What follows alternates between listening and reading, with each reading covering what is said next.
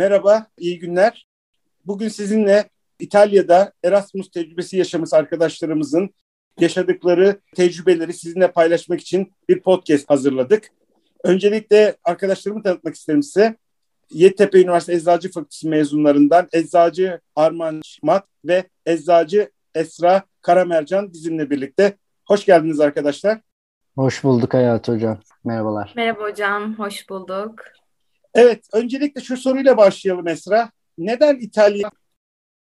Diğer seçeneklerim zaten Macaristan, Finlandiya, Litvanya'ydı. Ben açıkçası bize kültürü en yakın olan ülke, iklimi, yemekleri en güzel olan seçenek İtalya diye düşünerekten oraya gittim. Bu şekildeydi seçme sebeplerim temelde. Armanç? Benim biyoteknoloji en büyük motivasyonumdu. O yüzden Finlandiya, Avusturya ve İtalya düşünüyordum. Avusturya kabul etmiyordu Almanca istediği için. Finlandiya'da okul birincimiz, fakülte birincimiz tercih ettiği için ben de stratejik yapıp ilk sıraya İtalya'yı koyup kazanmıştım direkt. Çok da güzel oldu. Zaten araştırmıştım hocaları falan da. Peki Armanç, İtalya'da Erasmus'tan ne beklemeliyim İtalya'ya gittiğim için yani orada olmaktan neler nasıl beklentim olmalı sence? Yani bu kişiye göre çok değişiyor ama İtalya ile beraber tüm Avrupa'dan bile çok şeylerle karşılaşacaksınız. Çünkü bir kültür birliği ortamı oluşacak Erasmus ortamında. O yüzden İtalya'da bulunsanız dahi birçok ülkeyle beraber arkadaşlıklar, e, ilişkiler yaşayacağınız için aslında tüm bir Avrupa kültürünü deneyimlemiş olacaksınız. Ama İtalya bazında tabii ki Roma'ya gittiğim için bir açık hava müze havası sizi bekliyor olacak diyebilirim. Esra? Armancı'nın dediği gibi gerçekten çok kültürlü, güzel bir ortam var İtalya'da. Hem Avrupa'nın hem dünyanın başka ülkelerinden değişim programlarıyla gelmiş insanlarla arkadaşlık kurma fırsatınız olacak. Aynı zamanda çok fazla sosyal etkinlik olacak. Özellikle Roma bu konuda çok zengin. Roma şehir olarak da yine Armancı'nın bahsettiği gibi mimarisi olsun, tarihi olsun aynı açık hava müzesi gibi kesinlikle çok dolu bir Erasmus deneyimi sizi bekliyor İtalya'da. Evet yani İtalya'nın güzel olduğunu buradan anlıyoruz. bir üçüncü soru olarak da şunu sorayım bu sefer Armanç'a sorayım. İtalya'da Erasmus sırasında böyle en çok seni zorlayan ya Allah'ım bu neydi dediğin bir, bir deneyimin ile bize böyle iyi ki İtalya'ya gittiğim dediğin e, deneyimin nelerdi? Bunu bizimle paylaşır mısın?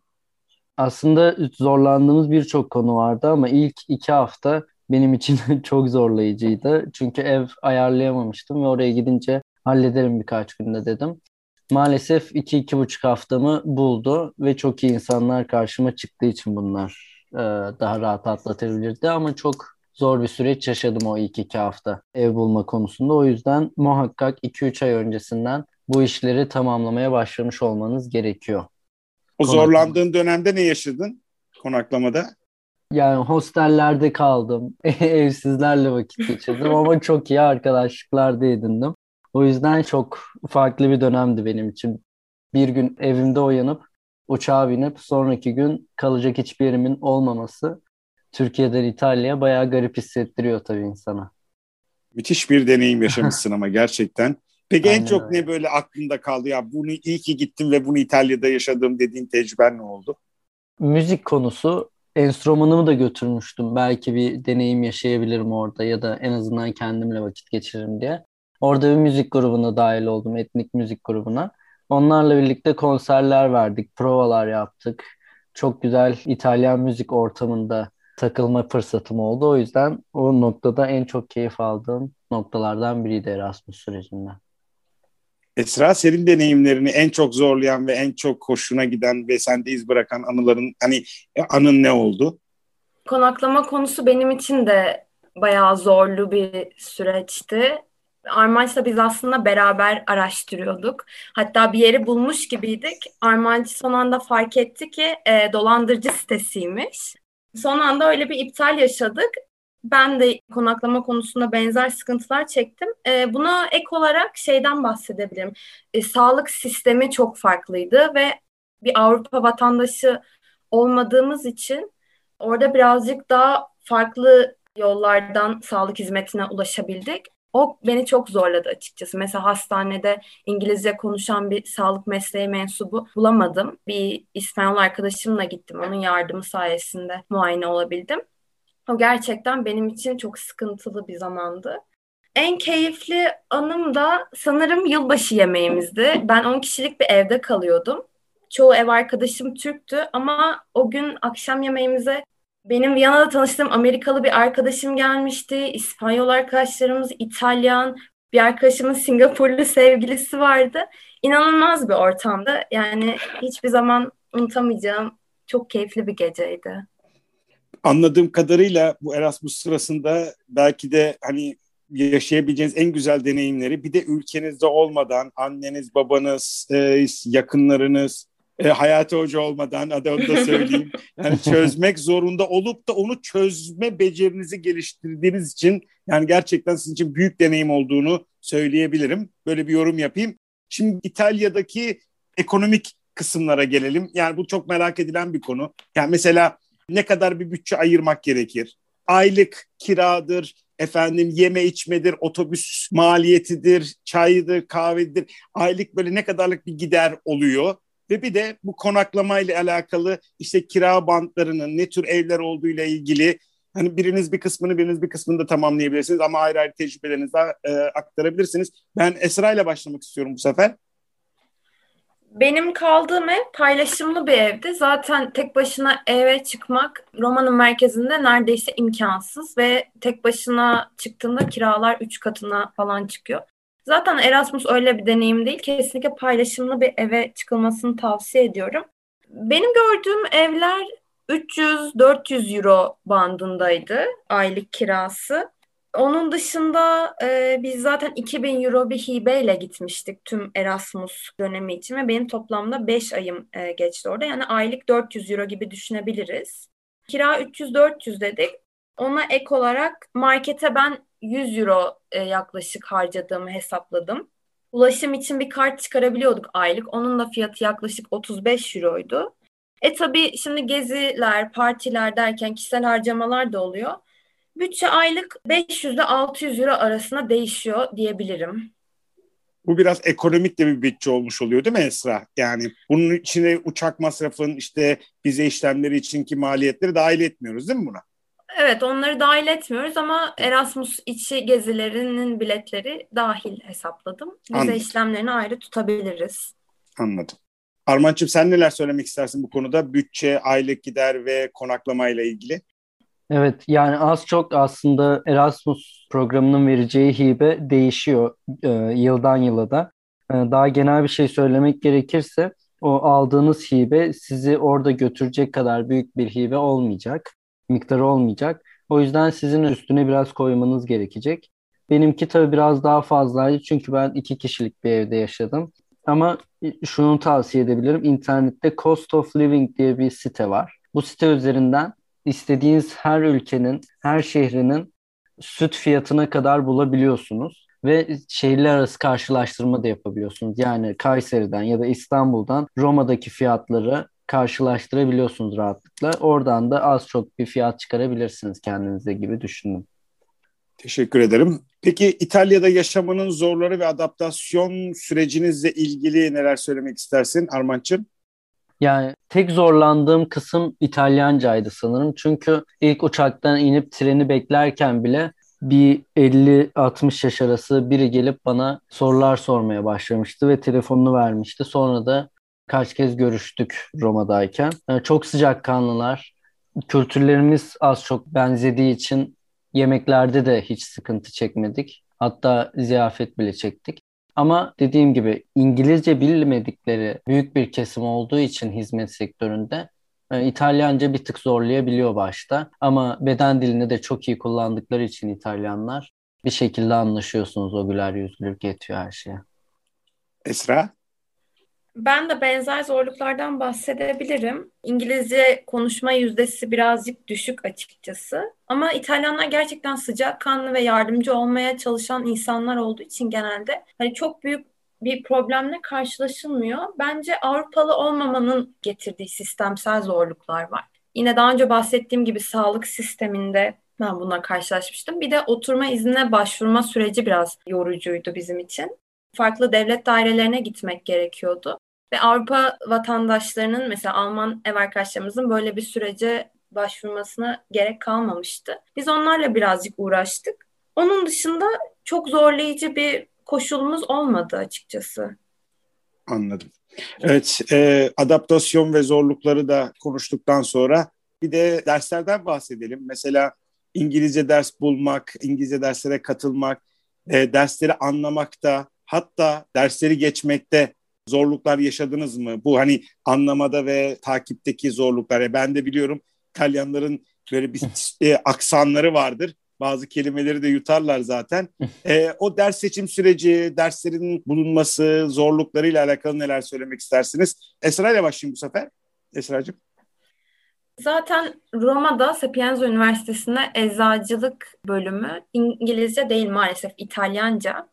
Bu yüzden de birazcık yakın bölümlerden ders seçimleri yaptık. Biz Armanç'la aynı dersleri aldık. Ve bunun içinde master dersleri de vardı. Tabii master derslerinin akademik yoğunluğu daha fazlaydı. Daha fazla emek gerektiriyordu ve anlamak için birazcık daha ekstra çaba gerektiriyordu. Ama hocaları anlamada pek bir problem yaşamadım ben. Bence Armanç da yaşamamıştır. Çünkü biz bence Yeditepe'li olarak bayağı şanslıyız. E, tüm derslerimizi İngilizce gördüğümüz için birinci sınıftan beri aşağı yukarı hepimizin İngilizcesi belli bir seviyenin üstünde. Hocaların İngilizcesini anlamak da o kadar zor olmadı. Eğitim materyalleri de zaten okuduğunda çok anlaşılırdı. O yüzden yani gerekli eforu gösterdikten sonra dersler anlaşılıyordu. Sınavlarda da yine düzenli bir çalışmayla halledilmeyecek bir şey yoktu diye düşünüyorum. Yani dersleri dinledikten sonra herhangi bir sıkıntı yok. Yani aynen Türkiye'de olduğu gibi sonuçta fark eden bir şey olmuyor anladığım kadarıyla. Aynen öyle. Ee, peki Armanç'ım senin paylaşmak istediğin bir şey var mı bu soruyla alakalı? Bu ders seçimleri sürecinde ben şey hissetmiştim çok böyle her şey online olduğu için ve bunun eğitimini ben kaçırmıştım sınıfı bulamadığım için. O yüzden hani kimse ilgilenmiyor mu, derslerimi kaçırıyorum ben diye hangi derse ne zaman katılacağım. O konuda bir sıkıntı yaşamıştım ama sonra öğrenince aslında online sistemi çok entegre bir üniversite. O yüzden her şeyi online hallettikleri için çok kolay oluyor. Ders seçiminde, ders katılımı da dersin sınavına katılımda. O yüzden oturmuş bir sistem var. Sapienza çok köklü bir üniversite zaten. O yüzden sizi zorlayan hiçbir şey olmuyor üniversite sisteminde, ders seçiminde. Sadece eczacılık maalesef İtalyanca orada. O yüzden İtalyanca ders seçecekseniz %99 kalıyorsunuz. Seçen arkadaşlarımız zorunlu olarak vardı. Fakülte denklik vermiyordu çünkü buradaki fakülte. O süreci hocalarınızla beraber iyi yürütmeniz gerekiyor. Her iki taraftaki hocalarınızla beraber. O zaman şöyle diyebilir miyiz genel olarak hani özellikle birinci, ikinci sınıftayken oraya gitmeye niyetlenen arkadaşlar belki İtalyanca öğrenirlerse daha fazla bir fayda görecekleri kesin ve beşinci sınıfın ilk döneminde gitmenin faydasını görmüş olduğunuza söyleyebiliriz değil mi? Çünkü seçmeli derslerimize denk getirebileceğimiz dersler daha fazla bulabiliyorsunuz İngilizce. Onu da söyleyebiliriz herhalde. Kesinlikle evet. yani oynayabileceğiniz alan çok fazla ders seçmeli dersler olduğu için son sınıfta. O yüzden çok rahat gidiyorsunuz. Evet, teşekkür ediyorum. Şimdi başka bir soruya geçelim. Biraz da sosyal aktiviteler nasıldı? Yani dersin haricindeki zamanlarınızı nasıl geçiriyordunuz? Hani keyifli miydi? Ortam nasıldı? İnsan ilişkileri nasıl? Yani böyle işin sosyo-kültürel boyutuyla, aktivitelerle alakalı neler yaptığınızı sorayım. Bu sefer Armanç'la başlıyorum. Öncelikle hayatı evde başladığınız için ev arkadaşlarınızla sosyalleşmeye başlıyorsunuz. Ee, onlarla güzel bir böyle aktivite dolu günler yaşayabiliyorsunuz. Aynı zamanda üniversite içerisinde Erasmus'ta gönüllü olarak çalışan öğrenciler var, İtalyan öğrenciler. Bunlar yurt dışından gelen Erasmus öğrencilerine çeşitli aktiviteler yapıyor sürekli. Yani pazartesiden pazartesiye her gün ayrı programlarımız vardı. Her gün ayrı partimiz vardı. O yüzden her akşam zaten Erasmus öğrencileriyle beraber vakit geçirebileceğiniz zaman dilimi yaratıyordu üniversite içindeki bu Erasmus kulübü. Onun dışında dediğim gibi her pazartesi benim müzik provam vardı. O ayrıca bir sosyal aktiviteydi bana. Bir de ev arkadaşım film yönetmeniydi. Onun arkadaşlarıyla böyle sürekli vakit geçiriyorduk, yemekler yapıyorduk. O da çok keyifliydi benim için. İtalyan kültürünü yaşamamda çok ayrı bir noktası var. Ama derslerle beraber akşam dörtten sonra tüm vaktiniz size kalıyor. Sizin artık kendi kişisel keyfinize ve sosyal çevrenize göre her şey şekillenebiliyor. Çok güzel. Yani diyorsun ki sosyal aktivite, başka kültürleri gerçekten tanıyıp anlama, onlara yaşantılarına anlam verme, onlara karşı ön yargılarımızda bariz kırılmalarda yaşıyoruz değil mi bununla beraber bu insanları görünce öyle anlıyorum Armaç. Kesinlikle her çeşit insanla karşılaşıyorsunuz birlikte aynı masaya oturuyorsunuz göz göze bakıyorsunuz yani bu muazzam bir şey. Tüm dünyayı tek bir bara sığdırmak Erasmus'un nimetlerinden biri cidden. Teşekkür ediyorum. Esra senin tecrübelerini alalım bu konuda. Benim en sevdiğim konuya geldik. Keşke süre sınırı olmasa da bu soruya böyle dakikalarca cevap verebilsem. Etkinlikler gerçekten bence diğer ülkelere kıyasla çok üst seviyedeydi. Her konuda, her alanda ilginize göre bir seçenek bulabiliyordunuz. İki tane Erasmus öğrenci topluluğu vardı Roma'da. Biri Sapienza Üniversitesi'nin bünyesindeydi, biri daha üniversiteler arasıydı. Bunun da getirdiği çok fazla imkan oldu gerek partiler olsun, gerek tandem night dediğimiz herkesin birbirine kendi dilini öğrettiği, kültür değişimlerinin yapıldığı geceler olsun, spor etkinlikleri, müze gezileri, yakındaki şehirlere yapılan turistik geziler çok doyurucuydu. Gerçekten hiç sıkıldığımı, hiç böyle boş kaldığımı hatırlamıyorum okuldan arta kalan zamanında. Çok dolu dolu geçti o anlamda. Roma hiç kimseyi üzmez diye düşünüyorum. Evet, sondan bir önceki sorumuza geldik. İtalya haricinde gittiğiniz ülkeleri, nelere gittiniz, hangi ülkelere gittiniz? Bir de onları öğrenelim sizden. Esra? Ben sanırım yaklaşık 6-7 ülkeye gittim. 12 şehirde gezdim.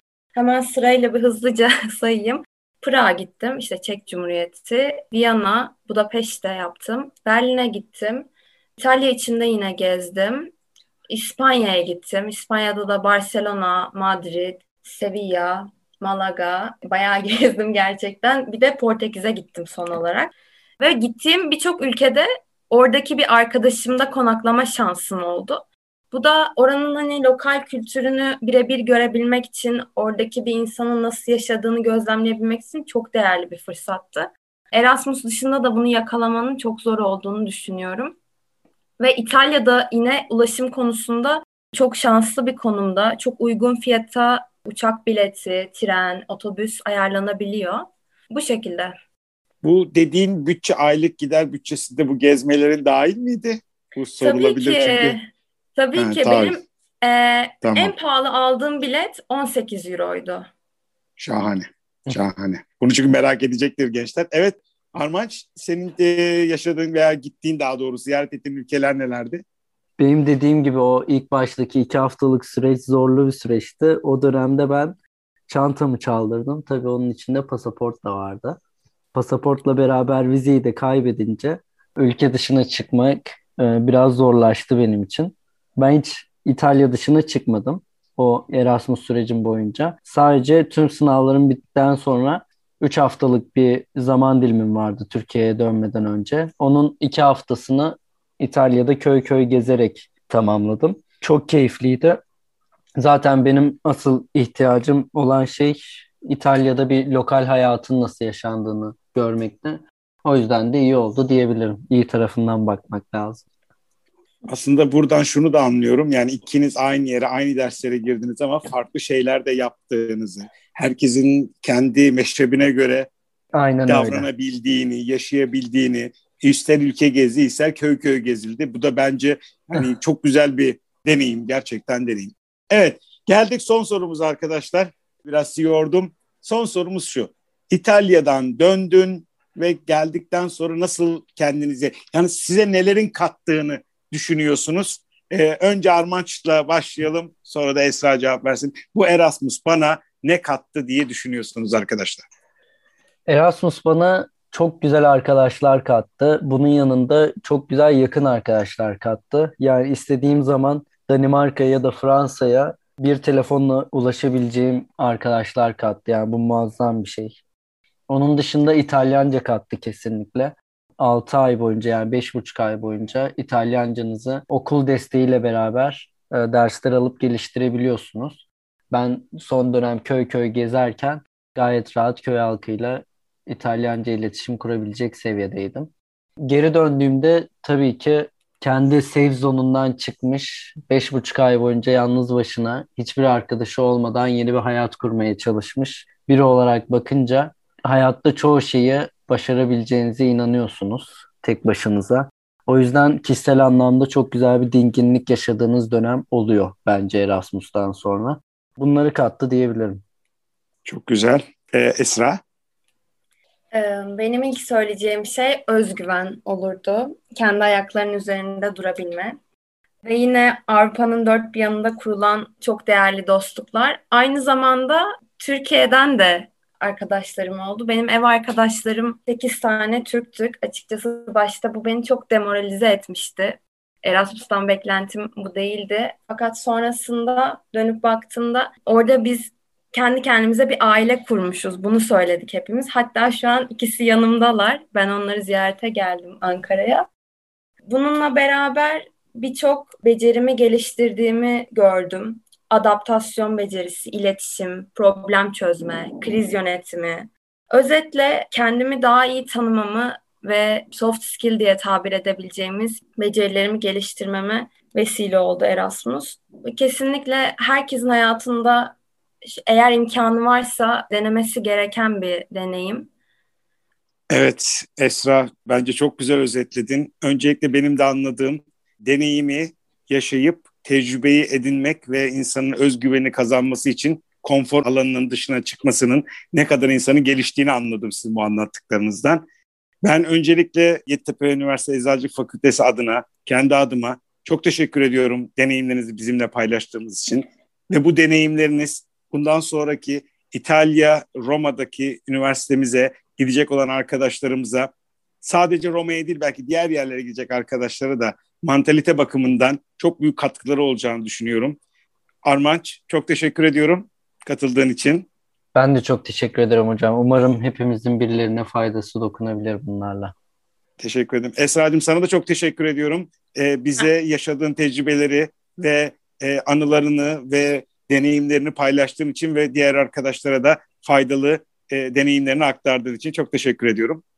Ben teşekkür ederim hocam. Böyle bir fırsatı bize sunduğunuz için size ve üniversitemize gerçekten teşekkürler. Umarım bundan sonra gidecek arkadaşlar için faydalı olabilmişizdir. Olabildiğince açık ve net bir şekilde yanıtlamaya çalıştık soruları. Umarım herkes için yol gösterici olur. Tekrar çok teşekkür ediyorum arkadaşlar. Evet arkadaşlar, İtalya'da Erasmus konulu yayınımızı tamamladık. Umarım sizler için faydalı olmuştur. Halen görüş ve önerileriniz olursa eğer bize Yeditepe Üniversitesi Eczacı Fakültesinden ulaşabilirsiniz. Hepinize iyi bir gün diliyorum. Hoşçakalın.